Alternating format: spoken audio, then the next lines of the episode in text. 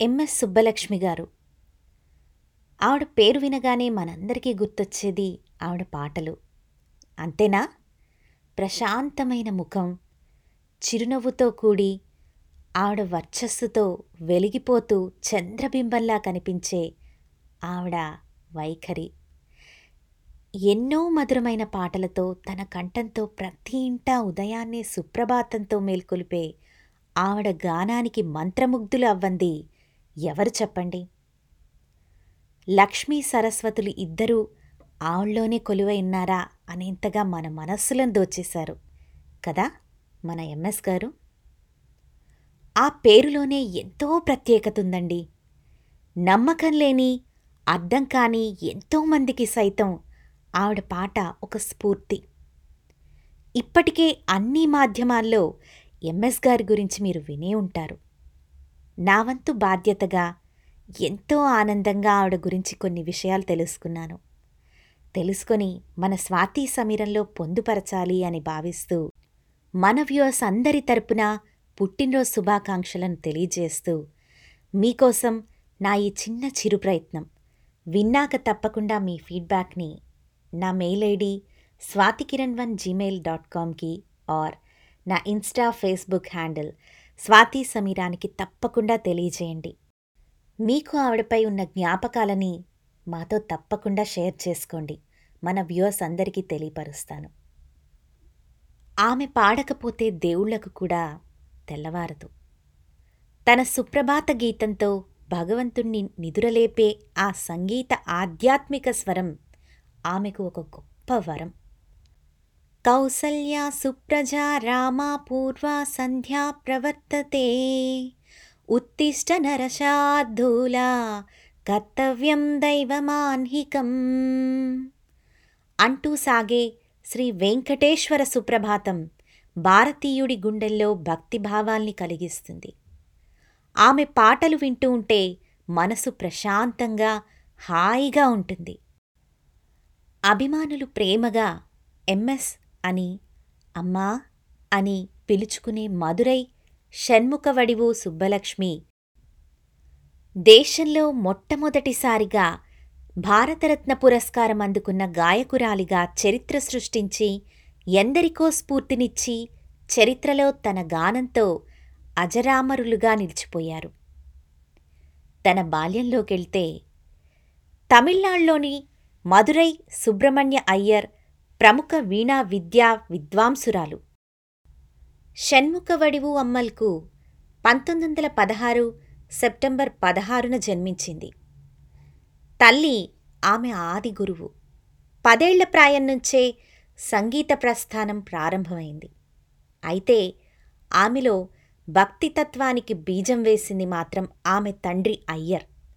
సుబ్బలక్ష్మి శుద్ధ సంప్రదాయ కుటుంబంలో జన్మించింది కనుక తన జీవితకాలం అంతా ఆమె భారతీయ సంప్రదాయాన్ని సంస్కారాన్ని అమితంగా ప్రేమించేది.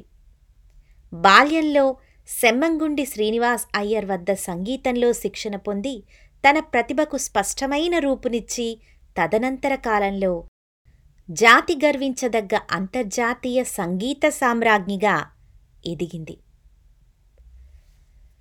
పంతొమ్మిది వందల ఇరవై ఆరులో పది సంవత్సరాల వయసులో గుడిలో పాటలు పాడటంతో తన తొలి సంగీత ప్రదర్శన మొదలైంది. నాటి నుండి సంగీత ప్రియులను తన మధుర స్వరంతో సంగీతంలో ఓలలాడిస్తూనే ఉంది.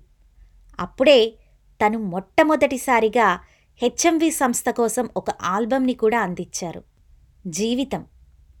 సుబ్బలక్ష్మిలోని ప్రతిభను గుర్తించిన తల్లి మదురై నుంచి చెన్నైకి మకాం మార్చడంతో ఆమె జీవితంలో మరో అధ్యాయం ప్రారంభమైంది. ఆమె పంతొమ్మిది వందల ముప్పై మూడులో మద్రాస్ సంగీత అకాడమీలో తన మొట్టమొదటి సంగీత కచేరీకి శ్రీకారం చుట్టారు.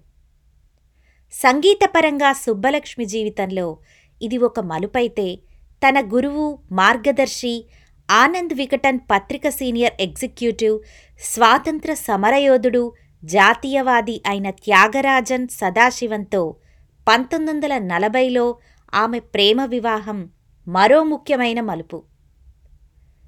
పంతొమ్మిది వందల ముప్పై ఎనిమిదవ సంవత్సరంలో సేవాసదనం సినిమా ద్వారా సుబ్బలక్ష్మి సినీ సంగీత ప్రపంచంలో అడుగుపెట్టారు. సదాశివన్ సినీ నిర్మాత కూడా కావటంతో సుబ్బలక్ష్మి సినీ సంగీత జీవితానికి ఎటువంటి అడ్డంకులు ఎదురుకాలేదు. తమిళ సినిమాలలో గాయనిగా తెరపై కూడా కనిపించి ప్రేక్షకులను అలరించింది. పంతొమ్మిది వందల నలభైవ సంవత్సరంలో శకుంతలై అన్న తమిళ సినిమాలో ఆమె తొలిసారిగా గాయనిగా నటిగా తెరపై కనిపించారు. పంతొమ్మిది వందల నలభై ఐదవ సంవత్సరంలో నిర్మించబడిన మీరా అనే హిందీ చిత్రంలో పునర్నిర్మించబడి కూడా విజయవంతం కావడంతో సుబ్బలక్ష్మి పేరు భారతదేశమంతటికీ సుపరిచితమైపోయింది.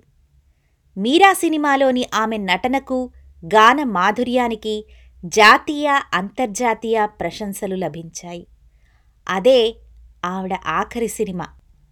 భక్తి గాయనిగా సుబ్బలక్ష్మి పేరు ప్రఖ్యాతలు ప్రపంచవ్యాప్తంగా విస్తరించడంలో సదాశివన్ కృషి ఎంతో ఉంది. గానం గాత్రం స్తోత్రం గీతం. అమ్మ పాడుతూ ఉంటే స్వయంగా సరస్వతీదేవి పాడుతున్నట్లుగా భావించేవారు. నిండైన విగ్రహం భారతీయతకు ప్రతీకగా ఒంటి నిండా పట్టుచీర నుదుటి మీద ఎర్రని కుంకుమబొట్టు తమిళ సాంప్రదాయానికి ప్రతీకగా ముక్కుపుడక చేతుల నిండా గాజులు కళ్ళకు నిండుగా కాటుక కొప్పు కొప్పు నిండా మల్లెలు చేతిలో తంబూర పట్టుకొని సంగీత కచేరీ ప్రారంభించగానే శ్రోతలు ఆమె గాన లహరిలో మునిగిపోయేవారు. కర్ణాటక సంగీతంలో ముఖ్యంగా ఆధ్యాత్మిక గానంలో ఆమె శైలి విశిష్టమైనది. గానం ధ్యానంలా సాగేది. పదికి పైగా భాషల్లో ఎన్నో కృతులను కీర్తనలను శాస్త్రీయ లలిత గీతాలను భజనలను జానపద గేయాలను మరాఠీలో అభ్యాంగ్స్ దేశభక్తి గేయాలు కూడా పాడారు.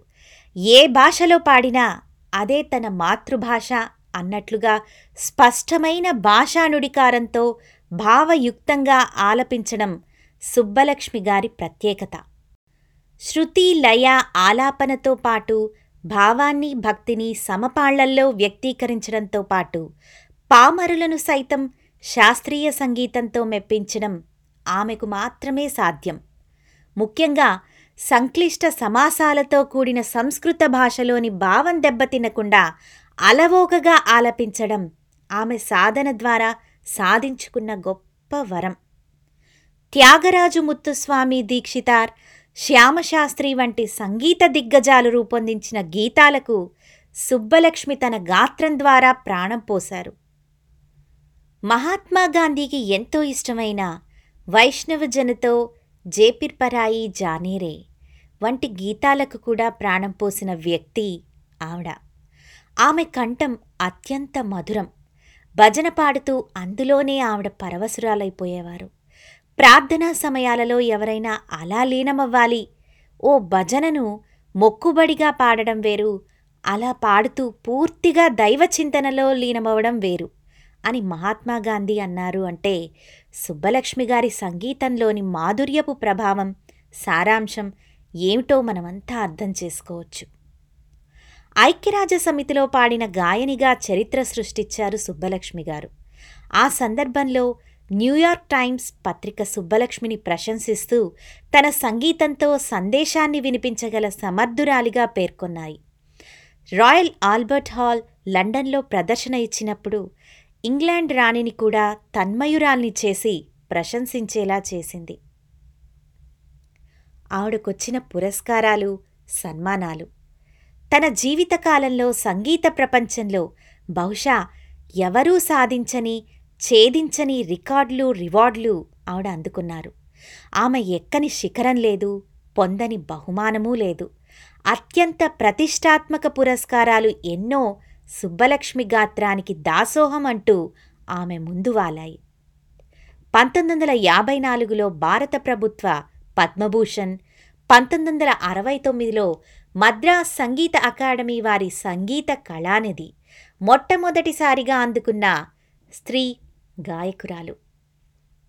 పంతొమ్మిది వందల డెబ్బై ఒకటిలో శ్రీ వెంకటేశ్వర విశ్వవిద్యాలయం వారి డాక్టరేట్. పంతొమ్మిది వందల డెబ్బై మూడులో ఢిల్లీ విశ్వవిద్యాలయం వారి డాక్టరేట్. పంతొమ్మిది వందల డెబ్బై నాలుగులో ఫిలిప్పీన్ ప్రభుత్వం వారి రామన్ మెగసెసే పురస్కారం. పంతొమ్మిది వందల డెబ్బై ఐదులో భారత ప్రభుత్వ పద్మవిభూషణ్ పంతొమ్మిది వందల ఎనభైలో బెనారస్ విశ్వవిద్యాలయం వారి డాక్టరేట్ పంతొమ్మిది వందల ఎనభై ఏడులో మద్రాస్ విశ్వవిద్యాలయం వారి డాక్టరేట్. పంతొమ్మిది వందల ఎనభై ఎనిమిదిలో మధ్యప్రదేశ్ ప్రభుత్వం నుండి కాళిదాస్ సన్మాన్ పురస్కారం పంతొమ్మిది వందల తొంభైలో భారత ప్రభుత్వం నుండి ఇందిరాగాంధీ జాతీయ సమైక్యతా పురస్కారం పంతొమ్మిది వందల తొంభై ఎనిమిదిలో భారత ప్రభుత్వ అత్యున్నత పురస్కారం భారతరత్న. సంగీత విభాగంలో ఈ పురస్కారం అందుకున్న మొదటి వ్యక్తి. రెండు వేల నాలుగులో ఢిల్లీ ప్రభుత్వం నుంచి జీవిత సాఫల్య పురస్కారం. పురస్కారం కింద వచ్చిన పదకొండు లక్షల రూపాయల నగదుని స్వర్గీయ కంచి ఆచార్య చంద్రశేఖరానంద సరస్వతి స్మృతి కట్టడానికి విరాళమిచ్చారు. ఇంటింటా పవిత్ర సుమ సుగంధాలను వెదజల్లిన సుప్రభాత గీతమై ప్రతి ఇంట ఆధ్యాత్మిక భావాలను విరజిమ్మిన విష్ణు సహస్రనామ నిత్య స్తోత్రమై ఈ ధరణీతలాన్ని కొన్ని దశాబ్దాల పాటు పులకింపజేసిన కర్ణాటక శాస్త్రీయ సంగీత స్వరధార రెండు వేల నాలుగు డిసెంబర్ పదకొండున శాశ్వతంగా మూగబోయింది. కానీ ఆ తల్లి గొంతు మాత్రం విశ్వం ఉన్నంతకాలం ప్రపంచం అంతా మారుమోగుతూనే ఉంటుంది. ఎందరో మహానుభావులు అందరికీ వందనాలు. నాకు ఊహ తెలిసినప్పటి నుంచి మీ అందరిళ్ళలోలానే మా ఇంట్లో కూడా ఎంఎస్ సుబ్బలక్ష్మి గారి సుప్రభాతంతోటే లేచేదాన్ని. కానీ అంత జ్ఞానం అయితే లేదు ఆవిడకి ఇంత చరిత్ర ఉంది అని చెప్పేసి ఇన్ని పురస్కారాలు వచ్చాయి అని చెప్పి ఫైనల్గా ఇప్పటికైనా ఆవిడ గురించి తెలుసుకున్నాను. నేను తెలుసుకోవటమే కాకుండా ఒక పది మందికి ఆవిడ గురించి విషయాన్ని అందించాను అని మాత్రం నాకు చాలా ఆనందంగా తృప్తిగా ప్రశాంతంగా అనిపిస్తోంది. ఎందుకంటే ఎవ్రీడే నన్ను నేను టెస్ట్ చేసుకుంటాను. ఇవాళ ఏం చేశాను? కొత్త విషయాన్న తెలుసుకున్నానా? అని రాత్రి పడుకునే ముందు ఒక్కసారి ఆలోచించి ప్రశాంతంగా పడుకుంటాను. సేమ్ ఇవాళ ఒక గొప్ప మహానుభావురాలు గురించి తెలుసుకున్నాను అని చెప్పి ఆ ఫీలింగ్ మాత్రం బాగా ఉందండి. మీకు కూడా అలా అనిపించిందా? అనిపిస్తే తప్పకుండా మాతో షేర్ చేసేసుకోండి. నా పర్సనల్ వ్యూ అయితే ఎంఎస్ సుబ్బలక్ష్మి గారిని మనసులో అలా తలుచుకోగానే మన సంప్రదాయాలు మన సంస్కృతి కళ్ళకు కట్టినట్టు కనిపిస్తుంటాయండి. ఇంకా రెస్పెక్ట్ పెరుగుతుంది కూడా. అంతేకాదు నలుదిశల ఆవిడ మన దేశం గురించి మన ఖ్యాతి గురించి విస్తరింపజేశారు కదా? అది కూడా చిరస్మరణీయంగా మిగిలిపోతూనే ఉంటుంది ఎంఎస్ గారి గురించి. Specially she's from South India అని అంటే ఇంకా ఆనందంగా అనిపిస్తుంది కదా? మీకు విషయం తెలుసా? యాక్చువల్గా ఆడియో లెంత్ ఎక్కువైపోతుంది. ఏదన్నా కొన్ని పాయింట్స్ కట్ చేసేద్దామా అని అనుకున్నప్పటికీ అయ్యో ఈ పాయింట్ కట్ చేస్తే ఎలాగా? ఒక వంద మందిలో ఒక్కళ్ళైనా ఇవేమన్నా వింటారు కదా?